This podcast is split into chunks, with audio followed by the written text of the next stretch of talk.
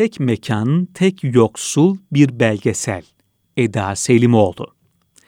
Dikkat! Bu filmde gülen yüzümüz Kemal Sunal'ı alışılagelmiş çocuksu, kural tanımaz, saf ve sonunda temiz kalbinin muhakkak kazandığı mizah unsuru sinema karakteriyle izlemeyeceksiniz.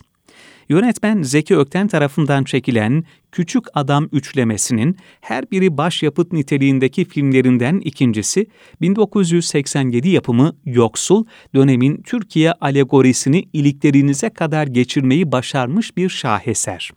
Senaryosunu Umur Bugay'ın yazdığı film, Fatih semtinin Mahmut Paşa bölgesinde bulunan Büyük Abu Efendi Hanı'nda geçiyor içindeki çay ocağının bugün hala aynı şekilde durduğu ve film posterlerinin asılı olduğu han, filmin tamamına mekan, seyirciye ise aynı oluyor.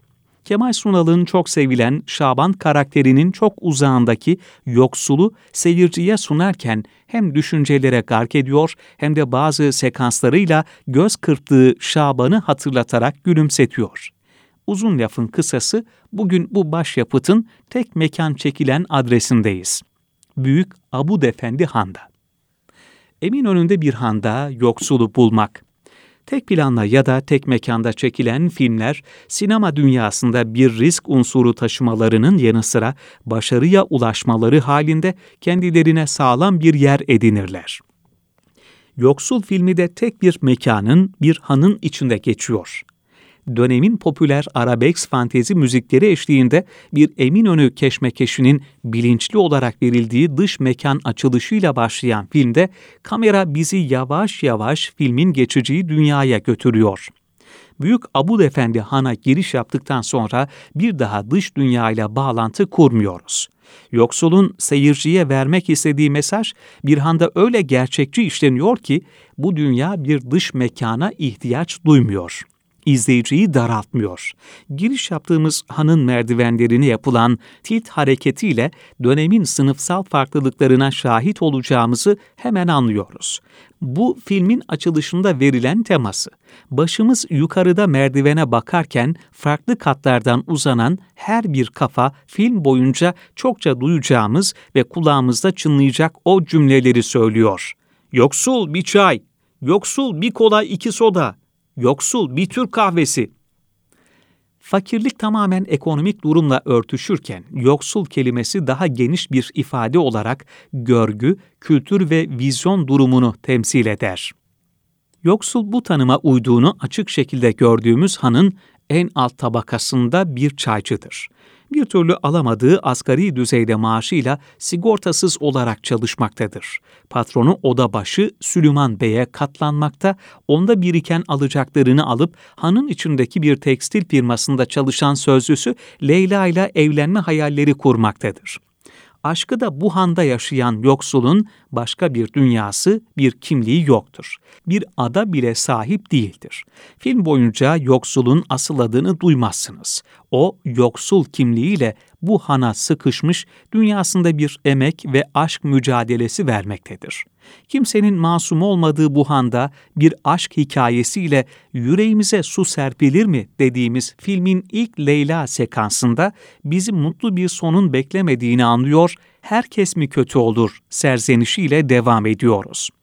Her bir odasında ayrı bir yozlaşma gördüğümüz hanın her bir odasında yoksul da başka bir kişiliğe büründüğünü görürüz kendinden yaşça küçük olanlardan sigara isteyebiliyorken, daha üst tabakada gördüğü şirket sahiplerinin ise ilacını bile servis etmektedir. Her oda geçişinde kimlik değiştirdiğine şahit olduğumuz yoksul, aynı zamanda tefeci olan patronuna yaranmak için paraya sıkışan şirket sahiplerini de Süleyman'ın kulağına fısıldamaktadır. Bu kimlik mücadelesi içinde sözlüsünün bitmek tükenmek bilmeyen isteklerini yerine getirmeye çalışır. Yoksulun Leyla'ya müzik seti aldığı an şüphesiz filmin en can alıcı sahnelerindendir. Yeter artık diyerek yoksulun bir yükselişe geçmesini beklerken sona yaklaştığımızı anlarız. Buram buram 80'ler kokan Yoksul filmi bizi izlediğimiz hikaye boyunca ana karakterin bir atılım yapacağı, Ezen'in hakkından bir şekilde gelineceği umuduna bağlar. Bu sona dair herhangi bir ipucu görmesek de izleyici olarak yoksuldan bunu beklemekten kendimizi alamayız. Fakat Zeki Ökten bize öyle bir son bırakır ki, yoksul, hikaye boyunca girip çıktığı çeşitli hizmet ve üretim sektörlerinin bulunduğu han odalarından tanıdığı Kerim Bey ile bir ortaklık yapar. Kerim Bey, diğer han sakinlerinden farklı, finans işi yapan, İngilizce bilen, yoksulun deyimiyle bir telefonu bir kendi, karışanı, görüşeni olmayan bey gibi biridir. Yoksul bu ortaklık sayesinde patronunu alt ederek çay ocağının başına geçer. Aynı gün nişanlısı yoksuldan son kez tırtıkladığı paralarla kaçar. Ve son. Çay ocağının yeni sahibi yoksul, ona eziyet eden patronundan daha beter bir karaktere bürünmüştür. Kısa zamanda yakaladığı bu uyum, rahat bir nefes almak isteyen izleyiciye tokat niteliğindedir. Burada yönetmenin söylemek istediği bir şey var. Bu film bir ezilen hikayesi değil, ezenin nasıl doğduğunun hikayesidir. İzleyici için artık iki soru vardır. Şimdi kim kazandı ve kim kaybetti?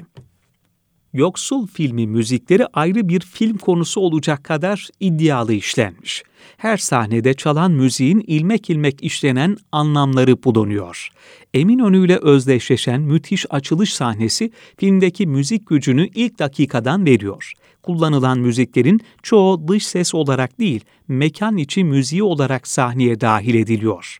Filmin genelinde çalan müzikler dönemin popülerleşen arabesk parçaları olmuş. Bazı sahnelerde ise nadiren türkü çalıyor. Bu da filmin kendisi gibi bir vurguya dönüşüyor ve dönemin arabesk popu yozlaşmayı, türkülerse yoksul gibi saf, iyi niyetli ve gözü açılmamış bireyleri temsil ediyor. Filmin son sahnesinin müziği ise tahmin edileceği üzere yoksulun yeni halini yani acımasız patron oluşunu temsilen popüler bir arabesk parça oluyor. Ruhu bütünüyle bir handa, biraz çalan parçalarında, biraz da izleyicinin vicdanında olan bu film, Fatih semtinde jenerikten başlayarak izleyiciye uzun süre bakacağı bir fotoğraf çekiyor.